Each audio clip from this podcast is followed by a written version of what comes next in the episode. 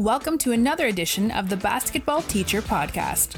Our mission is to bring you discussions on a wide array of topics in the coaching world to grow players on and off the court. You can connect with us on YouTube, Facebook, and Twitter, and also reach us directly through email at basketballteacherpodcast at gmail.com. Now, here's your host, Coach Mike Hernandez. Welcome back, everyone. Thank you guys so much for joining us, whatever platform you're listening to us on, wherever in the world you're listening to us. I know I say it every single episode, but I cannot thank you guys enough for the support and for sharing this podcast to others. It's really been a treat to kind of watch it grow and, and take off, uh, especially these last couple months or so. It, it's been great. So thank you guys so much. And I was just mentioning this off air to, to my guests that I'm probably going to learn as much as you guys are because this is something that we're discussing that I don't have a lot of experience, at least in the practical sense. So I know I'm going to learn a lot, and uh, hopefully you guys listening too will learn as well.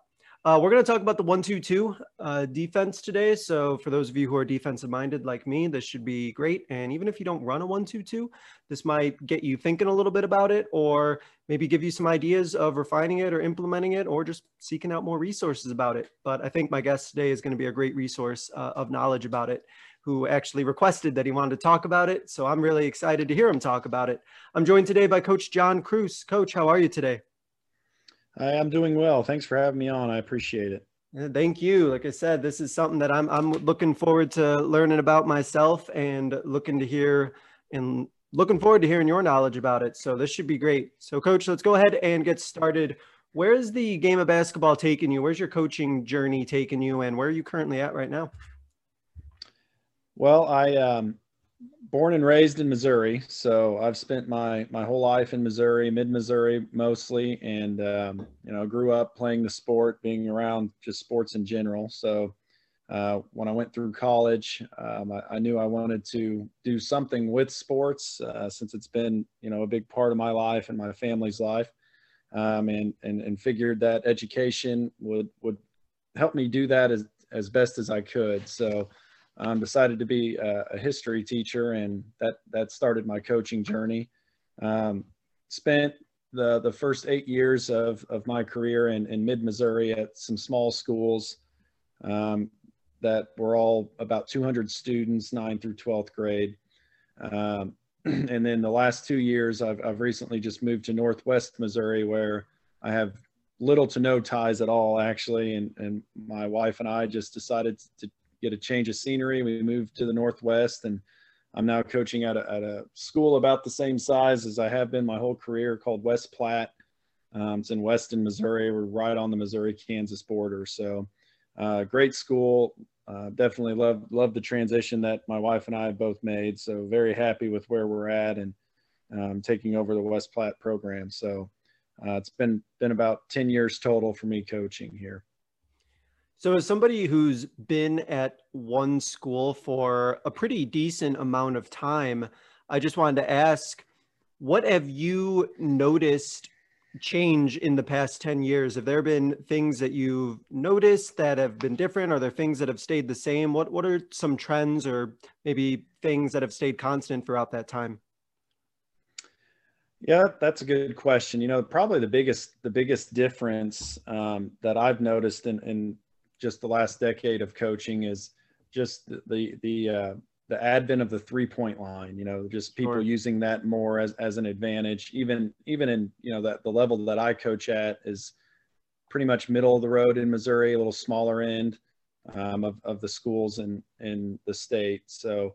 But, e- but even at our level, we see lots of teams just shooting way more threes than uh, than I did definitely 10 years ago, and definitely when I played too. So, you know, it's not uncommon for us to, uh, I mean, my team shoots a bunch of threes, so we'll, we'll shoot 30 or so a game, but um, there's also, you know, the teams that we play against also shoot about that same number. So, um, for the most part anyway, but that, that's probably the biggest difference I've seen is just the, the focus on using the three point line as a weapon and utilizing different and creative ways to, to get open looks from three and, and to, to use that as a weapon. And then one more follow up to that, because I know I have my own experience with the three point shot and girls coming in who shoot or try to shoot the three point shot? Do, do you find yourself having to do a lot of correction with like form and mechanics? Because at least for me in my experience, what I see, it looks like it's all over the place in terms of form, especially from the three point line. Do you see that as well? Yes, for sure. Um, we we I, you know the school I'm at right now, um, I'm lucky enough to be both the, the seventh seventh and eighth grade coach and the high school coach, and our seasons overlap. You know, for a little while there, and keeps me busy. But one of the reasons why I was interested in that is exactly what what you just said. Is uh, my first year in the district. You know, we, we we have a we still do struggle with putting the ball in the hole and mm-hmm. a very inconsistent shooting form and things of that like that. So I thought the younger the younger I can get involved with you know the age groups here, the, the better that could be. And, and we spend a ton of time shooting and a ton of time correcting form and and smoothing those things out as we go. Um, but yeah, I, I, definitely would agree with you on that. And um, I'm not sure why that is, but um, it's definitely something that needs to be a focus at the lower levels. I think that's probably across the country, not just you know in Arizona or Missouri, but yeah, um, absolutely. You know, it's it's definitely something that seems to get overlooked at the younger ages, at least um, at different age groups. So, um, yeah, that's a huge focal point for us for sure. And a big thank you to all those who do coach and teach basketball at the youth level and the middle school level. There's so much that those coaches do that when it's done well and properly, it's just such a huge difference once they get to high school and, and, and beyond. So huge thanks to, to all those teaching and coaching basketball at that level for sure. Now, Coach, one of the things I noticed, I, I was looking at your Twitter a couple days ago, is that you have a, a, tweet that, as of the time of this recording, is pinned, and it's about small-sided games. And I think that there is there seems to be more of a, a push towards that and, and i think that that's a good thing about using small sided games so wanted to ask you what is the importance of small sided games for you and, and, and why do you personally like uh, having them and running with them yeah that's that's a good question. You know I, the small sided games movement in, in coaching is still relatively young. Um, mm-hmm. i think there's there's still a lot of people at, at all levels from you know youth all the way through college that don't utilize it probably the way they should. Um, and a, a, big reason for that i think is just because basketball a lot of people coach it the way they were coached or they coach it the way they played it. And so that there there tends to be lots of recycling of old information you know um, using the same drills that you used on your high school team or your college team with the team that you currently coach. And and i definitely fell into that category when i first started teaching because you know you only do the best you know how to do. And if you don't know any better then you fall back on what you learned. So um, i know that when i first started coaching um, every time my team would would go through a rough patch i would think man I, you know i got to get a new drill in here I, you know we didn't rebound well last night so let's find some rebounding drills you know and you'd go see like a tom izzo rebounding drill and it didn't take me long to, to figure out that like pretty much everybody's doing the same thing. And so mm-hmm. I, I, you know, that the question I kept asking is like, there, there's, there has to be a better way out there. I just have to find it, you know, where do I need to look? And that led me, you know, on a, a deep dive through different resources on the internet and reaching out to different coaches all across the country. And eventually I ran across Chris Oliver and basketball immersion and those things. And that, led me down the rabbit hole of small sided games and, and, looking at the science of, of how, how people can acquire skills faster, um, European models of skill development for the youth, youth ages, and just things like that led me to, to really see that there's so much more to basketball than what my experiences were as a player and as a young coach, and that I just needed to do things better. Um, so the real benefit that I see from them um, is two things really. Number one is it makes practice more fun. You know, when when sure. you're playing a a game that simulates a skill that the players are going to use, um, they you as the coach, you're probably locked in on the execution of the skill um, and adding adding restraints or taking one away maybe to make things difficult or or easier depending on the situation. Um, but they're getting a ton better and they think they're playing a game. And that's really what it's all about. When when they're having fun the engagement level goes way up the learning goes way up and their skill acquisition is much much faster. And so those are those are the two reasons why i just i love them is the amount of fun that the players have doing it that way, and also how much quicker your team seems to get better um, through the process of using small-sided games and whatever your philosophy is. And I think in my experience, definitely running different forms of small-sided games, I think it definitely can get chaotic, but I think that's also in a good way. I, I sometimes think that when I when I do drills, they're almost like too clean. They're almost like too perfect, and it doesn't necessarily represent all the time what an actual basketball game is. I don't know if you've had that experience yourself, but I know that's just kind of something I've noticed uh, when I do drills versus like maybe more small-sided games and competitive type things. Yeah, and I, I totally agree. And I think as coaches, you know, we like that that feeling that it gives us that we're in control. You know, this looks clean, this looks crisp, this must be going well. And and what you learn is like basketball is i mean we all know it but i think we don't translate it to our practices all the time is basketball is really not clean and not pretty all the time. Most of the time it isn't. And so the more opportunities we can put our players in situations where they have to struggle to find the solution um, the better it's going to be. And it took a while for me to learn that. And definitely when you start shifting from like the block practice to the small sided games approach it takes quite a bit of, of a letting go from the coaching perspective. Like you have to be willing to let it get ugly. Um, and you can't be afraid to step in and stop a drill and correct things and walk out of a practice going, man, that was absolutely hideous. And I have no idea if we got any better. Sometimes you have days like that. But then as as you stick with it and you, you'll start to see the progression. And when the light bulb finally clicks for your players, uh, because they survive some tough situations and their skills are getting better. Uh, it's pretty fun, and and they start to see progress. Then you start to see progress, and then that's when things really start rolling in the right direction. Uh, but that takes a lot of that takes a lot of faith from the from the coach. You know, yeah, you have to you have to be willing exactly. to let things get ugly. Yeah, and and just like you said, you kind of have to stick with it. You kind of have this like stick to itiveness with it that you believe that okay, it's going to look ugly. It's not going to be maybe the cleanest looking thing. I might, I might not film this and put this on YouTube, or my athletic director might look at me like, whoa, what is going on? But if you believe in it and you know the benefit of it and you stick with it over time, like you said, I definitely for sure think there's there's benefit in in that ugliness and there's a lot of hidden gems and, and teachable moments within there. So uh, yeah, I'm glad that we had that little discussion there because I think that just just having those small sided games and just anything to kind of get away from just repetition and, and, things that don't necessarily translate on the court, I, I, think is always a benefit to at least consider. So great. All right, coach. Uh, one, two, two. As I mentioned beginning, it's not something I see a lot. Um, maybe it's just the competition I play, but I don't see it a lot personally. Um, so I'm going to be, I'm just really curious to start with, just from a philosophy standpoint, why do you like the one, two, two over other defensive forms? Like, what benefits have you seen over your time implementing it?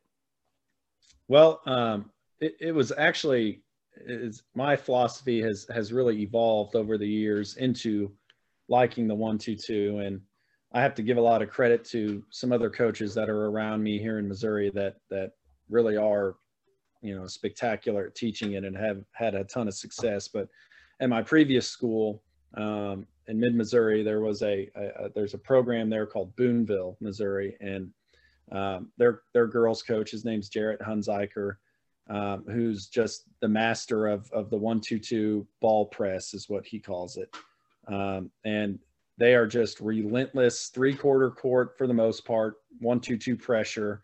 Um, and you know my teams would run against his teams every now and then in different tournaments and things throughout the year and um, it just after a couple times of playing them, you know, I really just started to watch them play more any chance I got, and uh, I just started to really dig in and be like, man, you know, what they do in a zone is what we try to do in man to man, and that that was my original philosophy was just you know man to man defense, pressure the ball. Um, you know, we we were we were definitely a pressure man to man, forced to a checkpoint, and those types of things. Um, so the more I watched them play, the more I was like, you know, I think this is something that would be easier to teach, um, allows you to play a few more girls, um, and lets you play a little faster than what we were doing.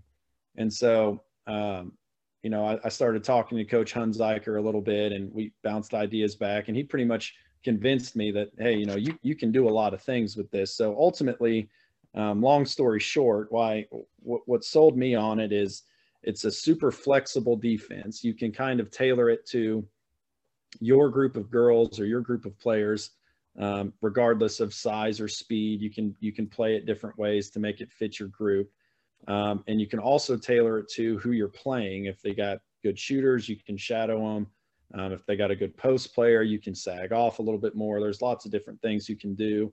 Um, and then the second reason why is just the simplicity of the defense was something that I just love that, you know, we don't have to spend tons and tons of time and practice going over, um, you know, rotating and help, help the helper, uh, you know, all those complex situations that can come with uh, playing man to man all the time that we were spending all this time on.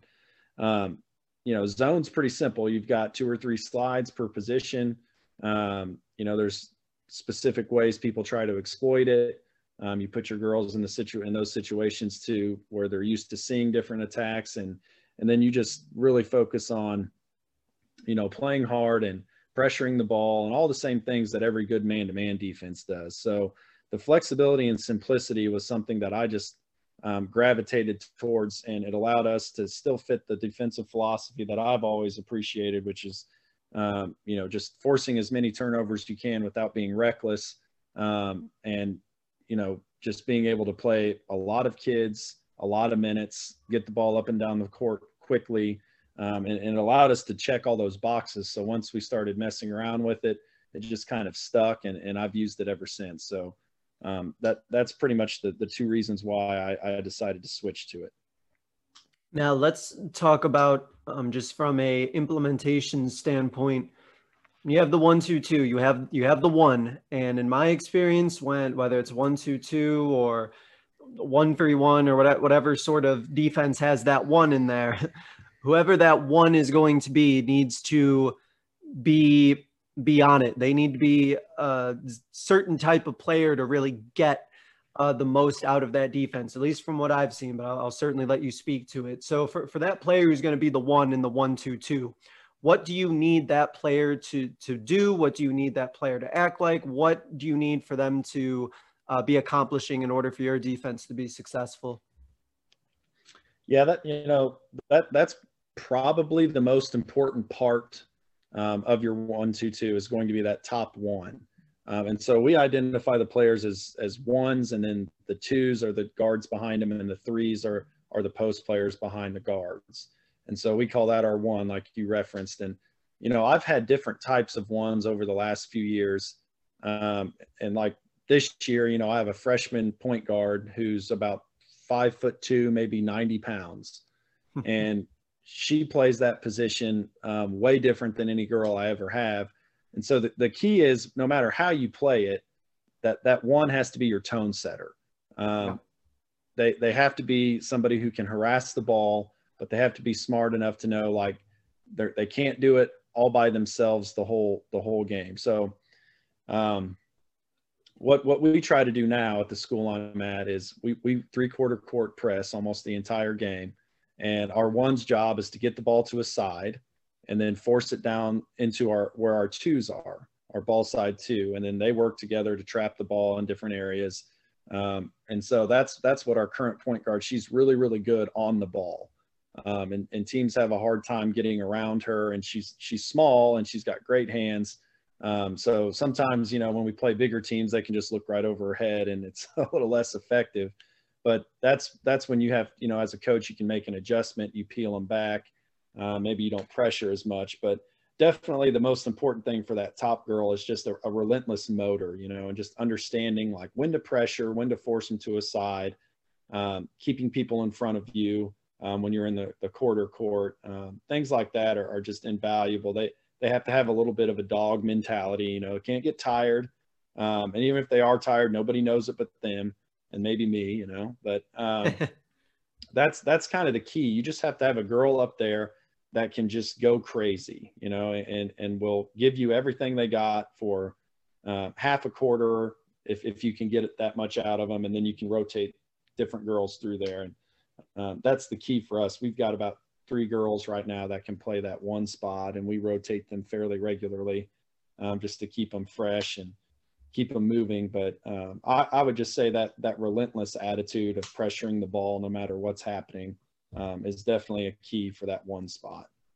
So, as a follow up to that, and this is bit of a stereotype, but I coach girls, so I, am well aware of it. and, and we've actually talked to other guests who've brought this up before that typically uh, girls compared to guys, though I, I, don't know what the percentages are, but typically girls tend to be more one-handed dominant when they when they get the ball.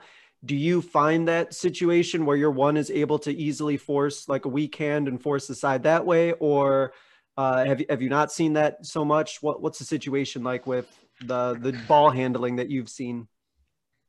Yeah, I, I, would definitely agree with that. I know my team's very one-sided. I mean, we we we are right-hand dominant for sure, which I'm sure is the case for most teams. Um, but yeah, we we see that a lot. Um, now, currently in the area that we play in in Northwest Missouri, we have a lot of good guards around here. So those those really good guards in our area can go both ways, and that can be a bit of a problem. But um, you know, we we talk about it and, and, we definitely let our one know, hey, you know, force her left or force her right, depending on the situation. Um, but one thing that uh, I haven't done much at this current school I'm at, but I did at my previous school. We didn't press as much. We just played pretty much a half court one two two. We would trap a little, but most of, most of it was just keep the ball in front of us. You know, contest every shot. And one thing we really worked on a lot at that school is when they came down and put it to one side. We just tried to keep it at that on that side, whether it was left or right. We would try to deny reversals and different things. And that group I had at that school was really, really good at that. And so it's not so much their weak hand side, but just keep just taking away half of the court, I think is super valuable um, and something you can definitely do in a one, two, two a little bit easier than maybe people realize. So yeah, there, there's, there's a lot to that. I think you, you make a great point there. And so with with the the next the next set, so the the next set of of I guess twos here in, in the one two two, so that actually it's that first set of twos. Um, you mentioned before about how they're the ones uh, ideally, if possible, looking looking to get a trap and and looking to coordinate that with with the one who's up top. Uh, are there any other real refining points or teaching moments that you want to make sure that uh, that first line of twos is aware of and paying attention to in order to do this correctly? Yeah, you know, the, the one thing when when if you're thinking about implementing this that that I've learned is if if you're going to trap a lot out of it, then you really have to spend some time teaching your girls or your boys, whatever you know program you're in charge of, is the value of a good trap and how you do that. Um, you you know, we were really bad at the beginning of this year. We would get somebody forced to a side They'd come to about that half court corner area. We would trap and then we'd reach in and try to steal the ball and foul, you know. I think we've like, all been so there just, for sure. Yep. Oh yeah. You know, and, and just little things like that um, take a lot of time for them to understand. Um, so with the twos, you know, they're, they're very similar to the ones really. Their effort level has to be pretty high consistently. And the ball side too has to be willing to step in front of a, a girl that's dribbling most of the time full speed and has to be able to stick her chest in the way there and slow the ball down and not let them cross over into the middle, which is sometimes a, a tough task to ask. But then the backside two girl has to be has to understand where the middle is. And sometimes I think players struggle with understanding that the middle moves all the time. And it's and a lot of especially good teams, they're not going to get the ball into the middle the same way every time for every possession in the game. Sometimes they flash somebody from the backside Sometimes they uh, just cut somebody from the front of the zone into it. There's different ways that people do it. And the other thing is when somebody's in the middle, that doesn't mean they're just going to stand there next to you. They're going to move, and the and the two has to adapt. Um, whether that pulls them further away from the ball or closer to the basket, or um, you know, not just being disciplined enough to take away the middle, but don't chase people. And sometimes that just takes some experience and, and some you know game time for them to understand like hey this isn't the same thing every time and i have to be on my toes and be bouncing and and ready to to take away the middle but if the ball gets reversed i got to get to the other side of the court um, and cut cut the reversal attack off so for the twos, definitely just being super active and being able to run sideline to sideline. The more they can do that, uh, the better your defense is going to be. Which is, you know, whether you're playing man to man or or anything. If you've got girls that can go side to side, you're you're going to be in good shape. But um, that's definitely what we look for in in at that two spot is the ability to trap without fouling, the ability to take away the middle when you're on the weak side, and just the basic understanding of how to cover your area um, without getting lost, especially when the ball gets reversed and, and, and keeping it out of the middle at all costs. Now, one of the the big things that that drive coaches crazy, and myself included, is is those reach in fouls there on the trap when you've done all that work and you know you reach in and, and foul and ah, it's drives a lot of coaches crazy for sure. So, in your experience running it, if it's it's done well and there's not that reach in foul, uh, what have you noticed in, in terms of turnovers? Is it bad passes that have been intercepted on the weak side? Has it been uh, backcourt violations? Uh, just traveling calls? What have you seen as like the I- ideal like situation to get out of it? And maybe also in practice, what have you also seen uh, to your benefit uh, in terms of turnovers that you get out of it? Yeah, you know that's that's a good question, and um, I think any team that presses, um, they want to force live ball turnovers, right? So the ones that we can get ahead and score on, and and that's the main that's another main reason why we decided to to, to commit to this at this this program I'm at now is if if we're struggling to score, we want as many opportunities to put the ball in the basket as possible, and so this really helps us with that. You know, we went from last year, um, you know, excuse me, from forcing, you know, 15 to 20 turnovers, which isn't great, to this year we're forcing over 30 a game. And so, um, you know, what, what we see is, is a lot of different types. Um, what we get a lot is, uh, you know, a team will bring it up one side of the court. We'll start to shift our zone to trap them and they'll reverse it quickly to the other side and that girl on the weak side will start speed dribbling up the side or two or or you know once weak side two that's sprinting to the strong side now she'll cut it off and our one will come and close the gate behind her and that kind of surprises them and they'll you know kind of stutter their feet and travel a little bit. We get that a lot. Um, the other thing too is in that same situation on a reversal we might slow down the the attack off the reversal and they may try to skip it and they throw it out of bounds um, so we get those two things a lot, just the simple travel violations when, you know, an unexpected trap might be coming from behind or the rushed, you know, pass over, over top of the teammate's head out of bounds, something like that. Um, when those two things aren't happening though, what we get a lot of is um, when, when the ball is in a trap, um, it, they may get us out, they may pass out of the trap one time, but that second time on our rotation, we get a lot of two pass steals. So they, they reverse it out of a trap back towards the middle of the floor and they're trying to get it quickly to the other side. And our backside uh, two that ran from the middle to her new position there usually can shoot the gap and get that steal. Um, so those those are the two that the the two things that we see a lot. So um, I guess I don't know if that really answered your question. We see a, a mixture of all those types of turnovers, but we definitely I think encourage the, the live ones.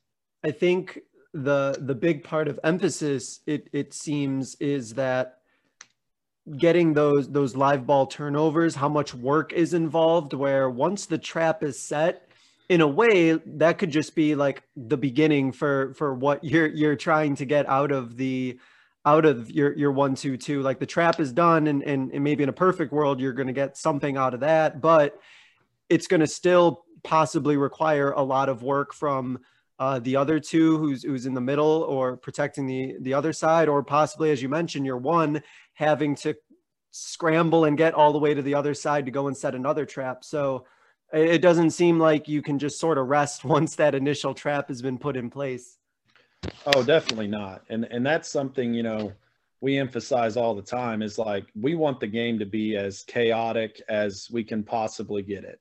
And so to do that, we can't have anybody. We talk about bouncing all the time. We're always on our toes bouncing. We should never be flat-footed.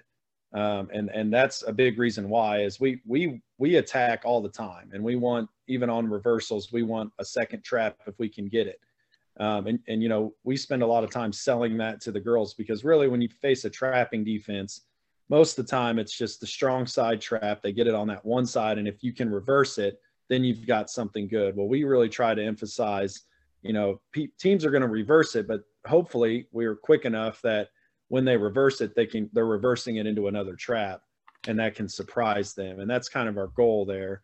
Um, but definitely the more active you are, the better. and we, uh, we, we, we sell this to the girls too, that, you know, the first quarter, we may not get a ton of turnovers, even the second quarter, if it, you know, we may not get that many more, but by, we can definitely start to see by the end of the third, beginning of the fourth, teams are starting to just maybe not get tired, but get tired of us. You know, they're tired of dealing with it. They're tired of getting trapped, tired of the same girl in their face and uh, getting trapped and getting a deflection on their passes and just things being contested all the time. That eventually we always seem to hit a little spurt where we'll get two or three steals for two or three buckets late. Uh, just things like that. It's kind of like, you know, a war of attrition. You just kind of wear them down and eventually you hope that by the end of the game you've cracked it a little bit that you've you've made a nice little run that can that can give you a lead so with how active you expect your team to to be how how deep are you going in, into your bench how quickly are you subbing people in and out to keep your uh, defense as fresh as possible on the court yeah we we have we dressed 14 girls on varsity this year now we we don't play all 14. Um, we, we have a consistent nine that we play quite a bit. Um, and so we'll go, we'll go 11 deep, you know, if we get in some foul trouble and different things. Um, we've got a good group of young girls that we trust and, and that, that work really hard. So, um, you know, that's another selling point for the one, two, two is just, you know, if you play it and you're pressuring, you know, and, and trapping the way that we play it, which, you know everybody's got to decide that on their own that it's a great selling point for your girls because they know they're going to play um, the way the way that we play and how hard we play we need as many girls as we can so you know most nights we go 9 to 11 deep. Um, and we're we're fortunate this year um, that we've really got you know those 11 girls are all pretty much the same skill level and they're all very similar. So that definitely makes life easier. Uh, but that won't always be the case. So, you know, ideally, I'm thinking you're probably going to need eight or nine girls that that you really can trust and that you can throw out there and really harass people to, to make it through a, 32 minute game like we have here in Missouri. Yeah, and, and you're absolutely right about about the selling point that not only are, are, are other people going to play, but they absolutely are needed to play and to do their job as well because you want to keep that defense as, as fresh as possible. But of course, you always want your, your players to be in the best shape as possible too. But in a perfect world, like you said, you're harassing that other team, getting them tired, getting them annoyed, and and making that spurt like you mentioned.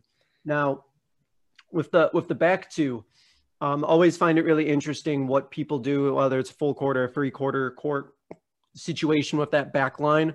So since you got two players there in the back, um, are they serving um, just just with rim protection? Are they looking for double team opportunities with the two in front? Or are they looking to trap as well? Um, take us through what that looks like, and does it change depending on the the size of the player and the type of player that's back there? Yeah, you know that I think um, when we were talking about the one, I mentioned that that might be your most important part, but you know the longer I do it, the more I'm starting to realize the better your threes are on the back uh, the, the better your press is going to be overall. Um, so our general rules for our threes is, you know, when the ball's like, let's say it's coming up the court on the left side, then our left side three is taking away the sideline, and our weak side three would be on the midline of the court, um, kind of as, you know, acting as that basket protector. So they're both kind of on a string, you know, when one goes to the sideline, the other's in the middle. Um, and if the ball gets reversed, then they just would switch those spots. So you go from the middle to the sideline and sideline to the middle. And we always tell them, you know, the number one rule for the threes is nobody can get behind you. And so if they run somebody deep, you know, the the girl, one of our threes has to take them. and so we've actually done some different things this year where depending on personnel who's who's back there, we have some threes that move better than others. So we'll almost put stack those two threes and we'll have one high, one low, you know, one about the, the uh, top of the three point line on our end. And we'll do like a, a diamond in one almost.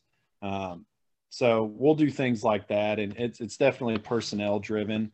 Um, but for the most part, we want them to be as active as the twos, you know, and um, our general rule, again, I, you know, I stole all these things from coach Hunziker and, at Boonville, but if they dribble across half court, we want our one and two to trap.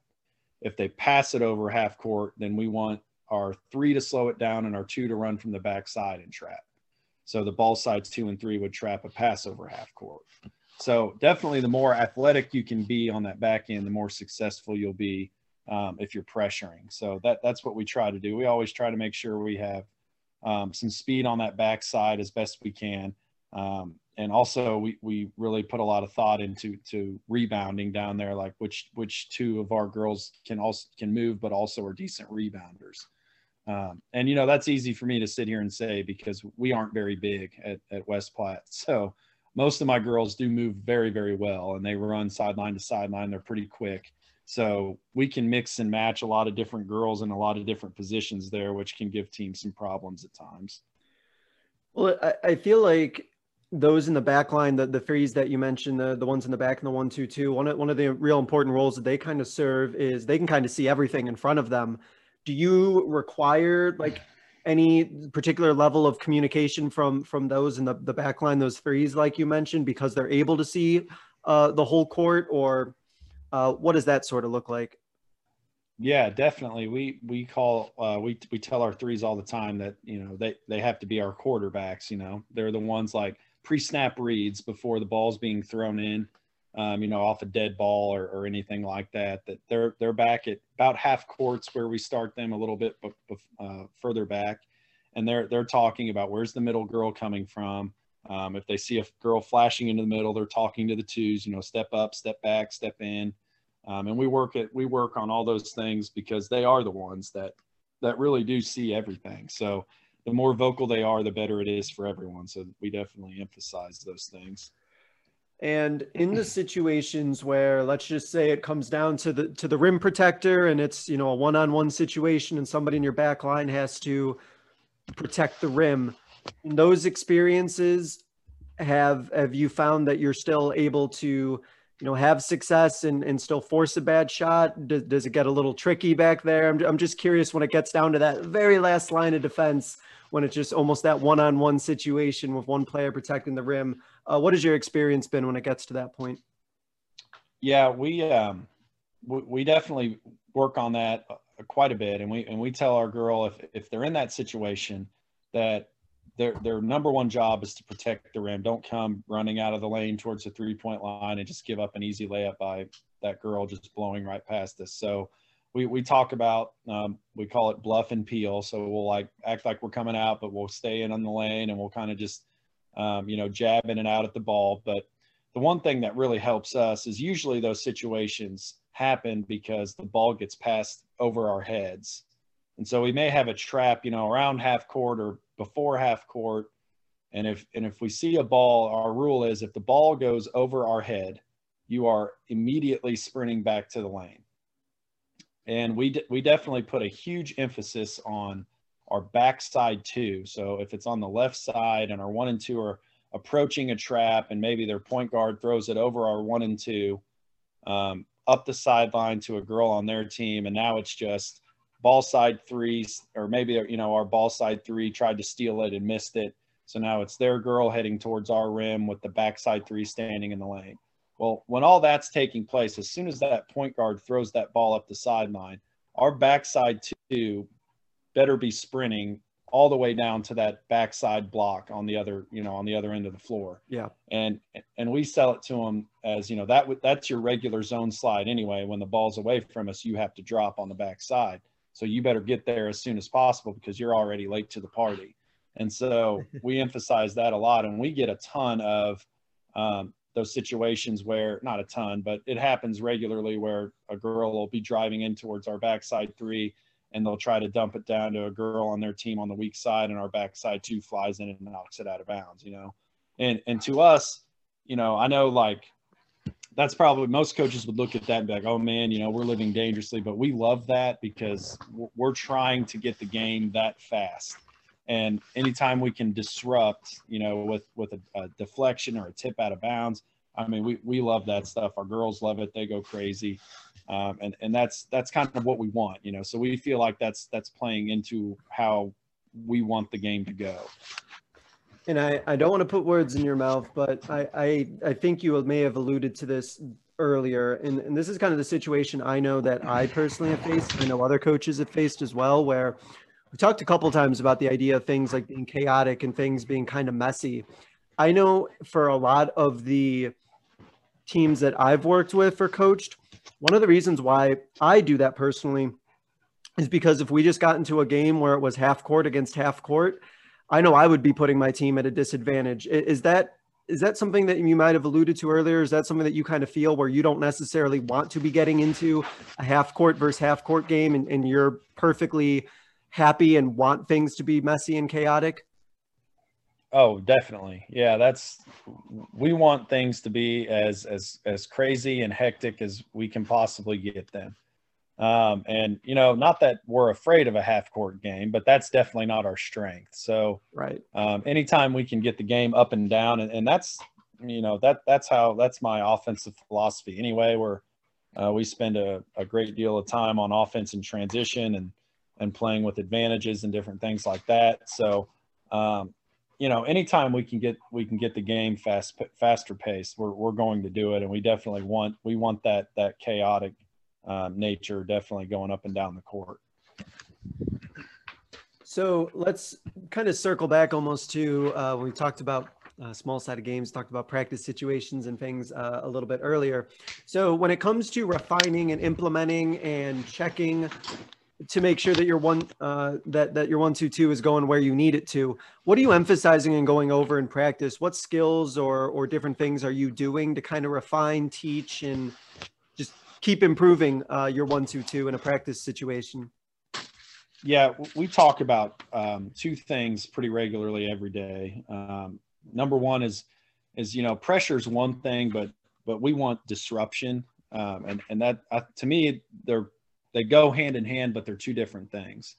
And so we talk about that a lot. And the second thing we talk about is is just being engaged um, like I'll, always locked in you know is this the correct slide am i communicating with my teammates am i uh, are my hands high in a trap and you know am i not reaching in you know those mm. types of things yep. but we spend a great deal of time on uh, you know understanding that disruption doesn't have to be super difficult like you don't have to do anything fancy to to get teams out of their rhythm but you know we talk a lot about you know, this is, uh, you know, this team, they like to go to, to the right side of the floor.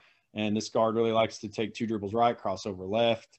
And then, you know, we'll just throw it out to the girls. So how, how can we disrupt that? And, and so we're constantly working on, you know, what is it that they want, want to do? And then more importantly, what are we doing to make them uncomfortable and make, and take some things away? Um, and what's interesting is this year we we just fully 100% dedicated ourselves to the 122 um, at this new school. The pre- previous school I was at, we did it all the time and no other defense. And um, so when I got up here, I, I thought I had a great group that would be good for pressure man, and we did it, and we were okay. But um, we started doing the 122 late last year, and the girls just loved it. So we just fully committed to it this year.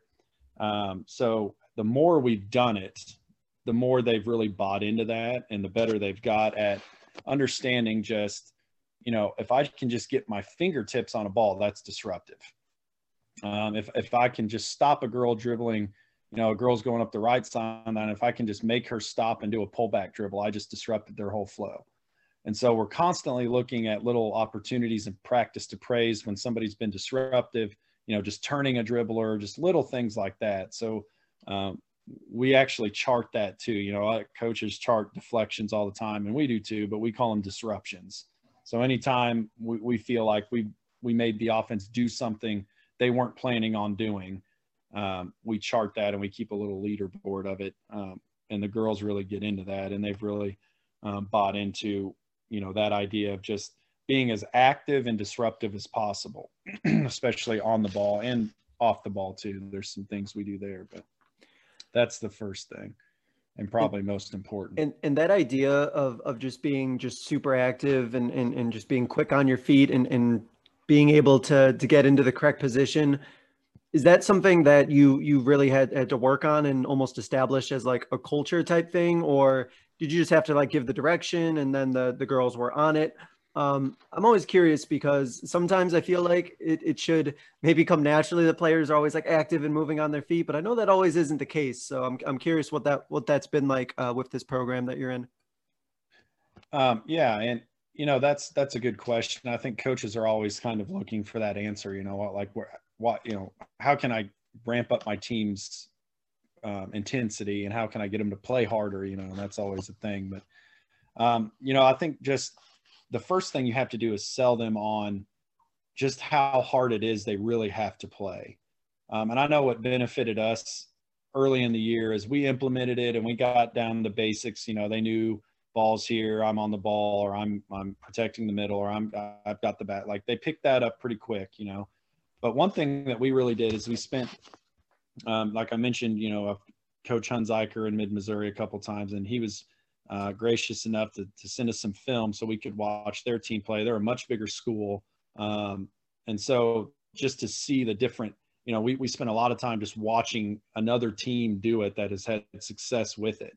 And, and so they spent a lot of time, especially early in the year, watching, well, this is how, you know, do you notice how they constantly are in the face of the offense? The offense can't settle. All the offense is doing is trying to survive.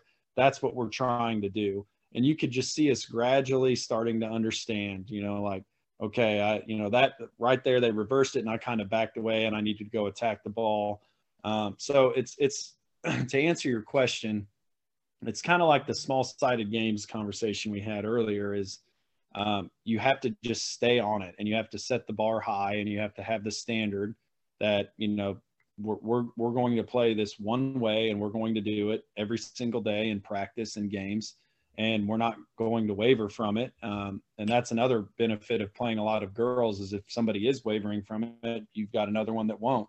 And so you throw you throw them in there, and then you you let them know like, hey, you know how you were doing this and why you came out is because you know your your level of intensity isn't where we need it to be. So we're going to give you another shot here in about two minutes. Be ready to go. And then most of the time that gets the message delivered. You know, um, so it's just a consistent consistency thing you know demand it and, and just stick with it and eventually it just becomes part of of who you are you mentioned the cultural part of it and that's definitely a big a big thing you know girls girls and guys are the same way they like to press you know everybody likes to press and they like to play this way because it's fun you know you get to run at people you get to play hard all the time and it's kind of fast and you know crazy and um, they like to do it so it, it usually comes pretty naturally once you start um, emphasizing it and letting them know just how hard they have to do it. And if it's one of those non-negotiable things, it's part of your program and part of your culture, then it sounds like they're gonna get to it pretty quickly. And you know, as as some coaches would say, well, they they figure it out if they want to play and they want to get on the court. Uh, so that's that's one way for, to get them bought in for sure.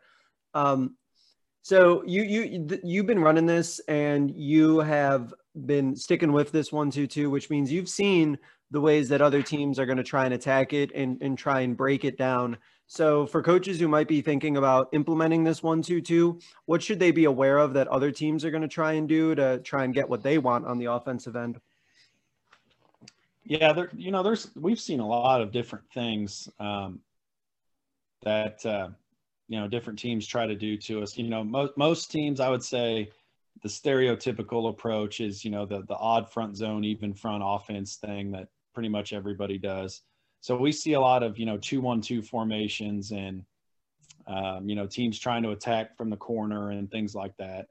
Uh, but we also see some odd fronts where teams will match up with us and they'll they'll have a girl in the short corner and a girl in the high post and they'll treat it kind of like it's a two three zone you know so they'll hit the short corner they'll dive the post and they try to either hit that post diving to the front of the rim or, or they will skip it backside for the three um, things like that um, but i you know what i think gives us the most problems um, is teams that really can spread us out and what i mean by that is if they go like that two one two but they don't put their girls in the corner and they stick them in between our twos and threes. Mm, yeah. Uh, where where our girls have to think like, okay, that girl has the ball and I'm the two on that side. Do I get her or is the three coming out to get her?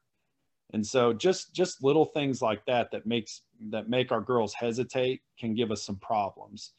Um, and then obviously if you have like this is maybe counterproductive when you think about a zone you think about you know if you got shooters you're in trouble actually what kills us is if they have a girl in the middle that can pass um, we have we, we have some difficulties with that and um, they don't even have to be a great scorer but just somebody who can get their hands on the ball and they know to turn and look opposite um, or they can you know take one dribble and collapse everybody and then find their open teammate um, things like that give us lots and lots of problems. And we've even seen um, some teams that play with two posts, which I think is pretty interesting. So they'll have a two guard front and they'll put two girls um, on the elbows and then have like a baseline runner.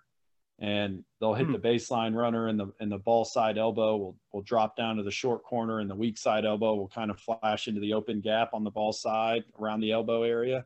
Yeah. Um, so we see some we see some really creative things like that. Um, but yeah, I mean, it's it's really no different than any zone. Um, any type of uh, inside out always is tough for us, like it is for any zone. Um, so that's probably the big thing. Anything that that attacks inside out will give us problems for sure. Yeah, I I've noticed that when I've been running different sorts of presses and things like that. The other thing too that I will will always be a bit disruptive for a, a press is when you have a, a, good ball handler or a patient ball handler, somebody who, who's not rushed or doesn't get panicked by what other team is doing. Uh, I know I, have seen that before, and and in a perfect world, I'm sure you could just just get everybody panicked and everybody kind of rushed. But sometimes you play against those really good players who, who aren't going to be panicked and they're just going to make the smart play, and things sort of happen like that. Def, definitely, we we run into that pretty regularly. You know, we that this area of Missouri um, there are some some really good teams, and and we actually we are not a very big school, but um, you know we're about 15 minutes from Kansas City, so we, we we play some bigger schools, and so we'll we'll run we'll run up against guards who just you know our little five foot two one and our five foot two two doesn't really bother them at all, and so then then we have to make the adjustment that you know hey our traps aren't going to bother them now but what we're going to have to do is contain you know? And so you kind of have to switch your mindset of you know it's still pressure but it's a different kind of pressure. And, and we're playing like the long term game at that standpoint you know just make them handle the ball stay between them and the basket um, get hands on passes frustrate them when they have it things like that but don't give them anything easy don't foul them you know?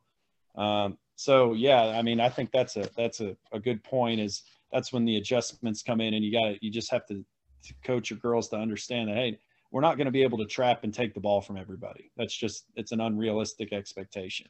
So you know we just have to be able to adapt to what the game's giving us you know and and if our yeah. traps aren't producing turnovers then let, let's let's just contain it and let's let's make them at least work for 30 seconds to get a score which eh, i don't know about your experience but in my experience in boys or girls basketball, the longer the offense has the ball, the worse that is for them usually.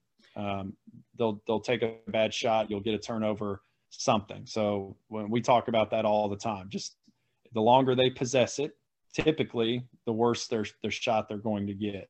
Um, you know, uh, generally yeah, speaking. I've no, I've noticed that too. Um, and and as long as uh, we can secure the rebound, that's great. as long as we're getting oh, the rebound and, and being able to get what we need to do and not giving up five five different possessions on that, then yeah, we're we're going to be in business and it's okay if they hold on to the ball for a little bit.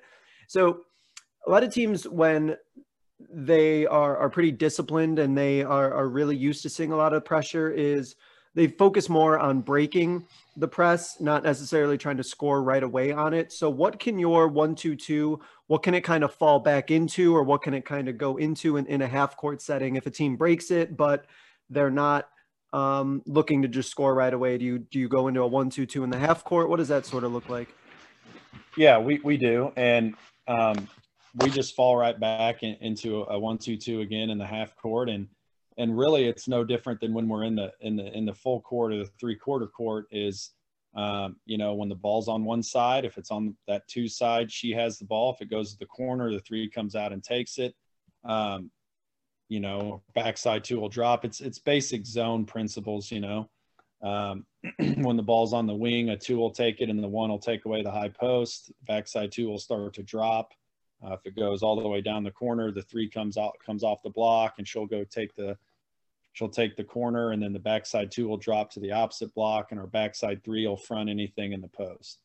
Um, so, you know, I think that's a pretty standard way that most people do it, but we'll do a lot of different things in the half court depending on the team that we're playing. Um, sometimes we'll trap, so we'll just do like a half court trap. So we're trapping literally everywhere on the court. Um, we don't do that a ton, but there are times when we need to. Um, we like to do that to, to end a quarter or, or, start a quarter, or obviously if we're down, we'll do things like that. Um, we like to just trap in the corners. So if they're in that two-one-two set and they're really working out of out of the corner, we'll we'll run our two and our three together and trap them there. Um, so yeah, I mean, we we just fall back into a one-two-two. Um, we'll do different things also where maybe the threes don't rotate out to the corner, but we'll just take our top three girls and we'll, we'll tilt them when the ball goes to one side. Um, so if they throw it down to the corner, our, our, our, ball side two will take the corner, and then our, our one will take the next pass out of the corner, and then our backside two will be dropped in the middle of the lane, and she's got any skip pass out. Um, and those aren't things that we just, you know, religiously live by that we do every time, but those are just wrinkles that we throw in to give people different looks if they're having success with different things they're doing on offense. Just again, that's the disruptive principle in our defense that we try to to, to throw in and, and different looks during the game. And in your experience with the level of competition that you've played, once it gets into the half court situation, do you come across teams that try to shoot their way out of that zone? Are you going up against, you know, teams that are just lighting it up from the outside or are, are you able to kind of lock things in and, and be able to use your double teams and communication to sort of take take that away? Or maybe they're just not that good of shooters. I don't know. I'll let you speak about it. Yeah, you know, again, it depends on on who we play. You know, we defensively this year um, we've been pretty solid, and um, our level of competition is pretty good for our area. You know, we, we are allowing about 37 points a game um, in a th- 32 minute game in Missouri. Um, so, you know that that's really good points wise, um, like points allowed wise. But um, you know, we do see some teams that shoot a lot of threes. Um, against us, but and that's mainly because you know when we're pressing in the three quarter court and we're, we're, pretty much always in a scramble mode. So there's times where things get away from us, but uh, you know our, our ultimate goal is is pressure the ball, disrupt the ball, let them shoot it quick, let's rebound it and run. Um, and so we like you know even if they're making a couple shots early, I'm obviously you don't like when the ball goes in the hole, but you know, if it's if it's kind if it's kind of getting the pace of the game where you want it to be, we're okay with that as long as you know it's not consistently happening. Um, and so, yeah, we get we get a lot of threes um, shot against us, but you know, we we work a lot about contesting those and and taking those away from people, and we've gotten better at that as the season's gone on for sure. Um, we actually have a team in our conference that has a Division One post player who's just a sophomore. Um, so you know that's a, a, totally different animal there. And yeah, um, when you got that gr- girl running down the middle of the floor, obviously your attention's more there than it is um, on the perimeter. But um, yeah, so we we see a lot of different things of, of different people to attack. But really, it comes back to that disruption principle that we've been talking about. Is we just don't ever want the offense to settle. You know, we don't ever want them to break the press and be like, okay, okay, now we can uh, get in this offense. And like, we just constantly want them to be putting the ball on the floor and not being able to survey what's going on. And we've struggled at that. You know, that's hard to do. And we've struggled with that at times. And, you know, we'll, we'll get better as at it at the more we do it. But that's, that's the ultimate goal. Just disrupt everything that they're doing. Don't let them stand and survey. Don't let them get set up. Don't let them you know, dribble the ball up top for 12 seconds while their best shooters running off, you know, staggered screens all over the place and, you know, just things like that. and, and as we talked about a few different times, just to kind of put a bow on that is it is going to look messy. It is going to look chaotic. you may give up some looks, you may give up some some scores, but it's really like the stick to itiveness and the belief in it and just just keep working at it and as you mentioned the belief that there might be some things you give up in the beginning and it may get a little chaotic but will probably hopefully in, a, in an ideal world become like good chaos and then you get the deflections you get the turnovers you get the steals. You really start to see the benefits out of it but you have to stick with it is what it sounds yeah. like is, is, the big message there. You got you got to believe in it you got to stick with it and can't just abandon ship if things look ugly in the first you know couple possessions necessarily. Yeah definitely. And you know eh, this is something that all coaches have to just decide you know you, you, you there's trade-offs to everything you do you know you can't pressure all over the floor and never expect to give up a layup and you can't run and trap everywhere and and uh, disrupt try to be disruptive on, you know, for 75 of, of the 84 feet on a high school court and then get, get mad when a, a three goes through the net. Well, I mean, you, you're, you're going to give up something. You just have to determine, you know, can you live with whatever it is you're consistently giving up?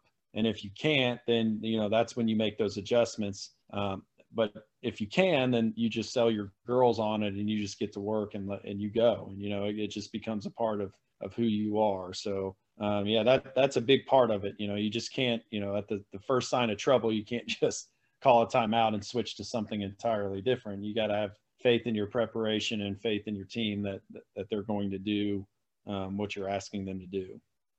I like that use of the word faith for sure. Uh, I, I, like that. Yeah, that just understand what you are going to have to give up, but then also understand the the rewards and the things that you're working to, uh, which make your defense successful. Great. So, coach, to wrap up, there's a couple questions that I ask every guest. So, we're going to go ahead and start with the first one here, which is thinking back in your coaching career, what is a moment from your coaching career that you think others listening would be able to learn from? Yeah, that's a good question. You know, I, I touched on this early, um, earlier in our conversation, but you know, I, I just think a lot of coaches don't don't settle for for doing things the way that they've always been done. Um, like challenge yourself every day like why am i doing this drill? What purpose does it serve? Um, and i think you'll start if, if you ask that question to yourself routinely you'll start to see that at least a lot of coaches do a lot of things that really have no impact on winning and losing basketball games um, and and so you know the whole small sided games conversation we had earlier kind of lends itself to that it's like just work on the things that will actually translate to us winning games um, now that's not to say because I used to be this guy. I bought all the DVDs. I went all, I went to every clinic I could go to. You know, I listened to Izzo and Geno Auriemma, and I listened to all these guys, and they're all obviously great coaches. And they and you and I definitely tell people all the time like steal all you can. You can take from me. You can take from whoever. Take steal and use it, but understand that like usually you're the drill that you're stealing is not not the solution to your problem. Um, so just understanding like you can steal from everybody but don't use everything you see and and try to try to cater things to what your team needs and i think that's a that sound that may sound there might be some coaches that listen to this and be like well yeah that's what we all do but i think you know I, don't know that tons of coaches really do that i think they do three man weave and they do traditional drills that um, you know they've always done and they think that you know because they played on a really good team 20 years ago that that's what's going to translate to them having a really good team and, and the fact of the matter is it doesn't. And so I, I would just, you know, my best advice I can give anybody is just, just challenge yourself. You know, why are you doing the things that you're doing? Is there a better way to do it? And, and put a plan in place for you to do things better and then stick to it and, and constantly, you know, seek out opportunities to get better and to grow and, and, and to do your research and, and um, understand that there's no substitute uh, for just jumping in and trying something, you know, it is a game. You know, I always I tell the girls that all the time. It's not life or it's not life or death. You know, it's it's a game, um, and so have some fun with it, and, and your team will appreciate that too. It's like you know, take risks. You know, don't just run something because your high school coach ran it. You know, go branch out, do things that that um, you're interested in, help yourself grow. Um, so just just overall, just challenge yourself to be a better coach. I think is is the best tip I can give. Well, I, I like I like that part about you know still find resources you know go to those clinics get the dvds and everything i remember a coach told me once that you may have to go to you know 50 different you know clinics sessions and all these things just to find something that works with your particular team that you have for that year. And then the following year you might draw upon something from a clinic you went to three years ago. So I, I, definitely agree that you need to you know be taking in a whole bunch of information and trying always to get better but that doesn't necessarily mean you're going to apply or should be applying all those things to the particular team that you have um, again as, as i've also been told you know i can i can run all these drills uh, that i see like the UConn women's team uh, do but i don't have the UConn women's team so it may look a little bit different if i try to run it right? Yeah you know and i, I have a funny story about that because one of the first coaching clinics i went to was in chicago and, and geno auriemma was there. And um, he he asked a couple questions. First thing he asked is you know it was just pretty much high school coaches and he said how many of you guys um, our, our college coaches and, you know, about eight to 10 people raised their hand there. And he said, well, how many guys are in high school? And then pretty much everybody raised their hand. And he said, how many guys are in private schools? And, uh, you know, I'd say maybe half the coaches raised their hand. And he goes, well, you guys are smart. And he goes, I'd never go anywhere. I couldn't pick my own players. And, you know, so everybody kind of started laughing. And then he, uh, he went on to say, you know, the reason why he's saying that is because um, you, you have to understand that he's got a different level of talent than what everybody else is in. Just because UConn women are doing a drill doesn't mean you can take it and put it in yours and it's what's best for your players. And so that that was his message is like, you know, I can do anything because I have the best women's players in the world. And, and so that's kind of what his message was to us. And that, that's always stuck with me. You know, I heard that about 10 years ago and, and I think there's a lot of truth to that. Uh, I, I, like that. No, and, and it's 100% true. And if Coach Auriemma is saying it, I will certainly not disagree with that myself. right. Uh, I agree. Coach, to wrap up, I give every guest what I call a 60 second soapbox. It's a platform for you to kind of get out your your closing message, kind of your final thought, your final idea. I kind of feel bad because I feel like you just really did a nice job on your previous answer, but I want to give you that floor anyway. So if you have any final thought or final message you want the, the listeners to hear, Coach, go ahead and go for it. Okay, well, I, the the one thing I, I don't think I've mentioned that uh, that has just been invaluable to me in the last ten years of me coaching is is just finding a, a group of people that you can rely on as mentors. Um, and, and you're always going to have, you know, your local area coaches that you compete against that you seem to, you know, have those uh, those bonds with just because you're, you know, competitors with each other but it, it's nice to find people who don't have a tie to your program that can look at it objectively. Um, and and so I've had you know different mentors throughout the year, but I've found two different groups that I've been a part of that are just fantastic that I want to give shout outs to. Um, and I found them both on Twitter. The first one's Ramp, which it's it's fairly well known. It's it's the Radius Athletics membership program. It's run by by a guy named uh, Randy Sherman, who's just an absolutely brilliant basketball mind. Um, so it, it's just a mentorship that he put together. He's got a bunch of coaches in there. He had over 100 last time I knew. And they just talk basketball 24, like literally 24 7. Has a big group chat with them all in there. And it's, it's really awesome. I mean, it's got, it'll just help you simplify your approach to the game and it'll help you grow as a coach very, very quickly.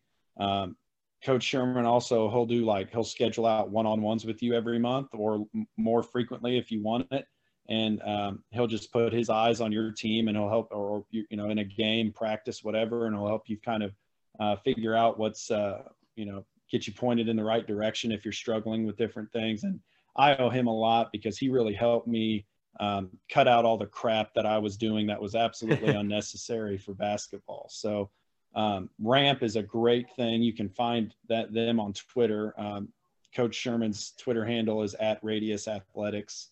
Um, so I would definitely encourage people to, to reach out to him if you have any interest in that. Um, he will absolutely help you be a better coach. Um, the second one I have is another group, another coaching group called Essential Coaching, and this is a relatively new one. Um, started by, by two guys that are, are, good friends of mine, Kyle Kavanaugh and Aseem Rastogi, which they're both um, Aseem's actually currently a college coach, an assistant coach, and, and Kyle's uh, been a former head coach too. Um, and, and their approach to the mentorship program is a little different. It's not so much X and O based, even though the group does have a lot of X and O experts in it, uh, but it's a more holistic basketball approach. So talking about like, you know, building leaders and the holistic approach to making your team better, like how to deal with parents, how to deal with officials, um, how to how to develop leaders within your program, how to run captains meetings. Just an absolutely incredible group that has um, about 30 coaches in it, I think, at the current point in time. Um, and it's just amazing. And it's absolutely transformed um, my whole program, everything outside of X's and O's. They've just completely shaped our program in a positive way. And, and those two guys are amazing.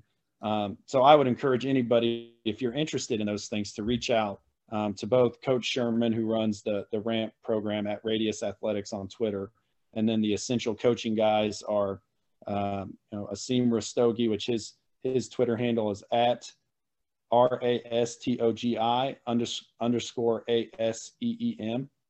Or you can reach out to Kyle, and his is at Coach K424.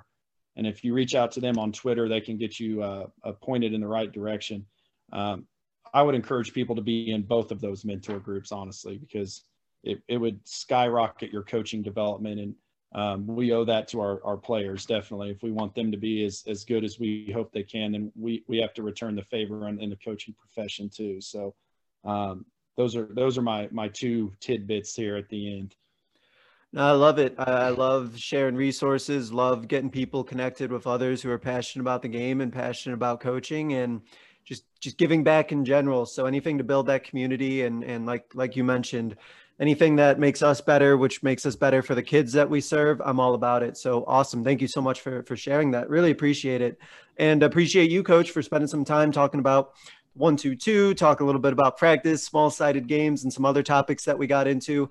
It was a lot of fun and really informative for me. I'm, I'm sure my listeners out there got a lot out of it too. So, uh, Coach Kruse, thank you for spending some time on that. Good luck with your season going forward.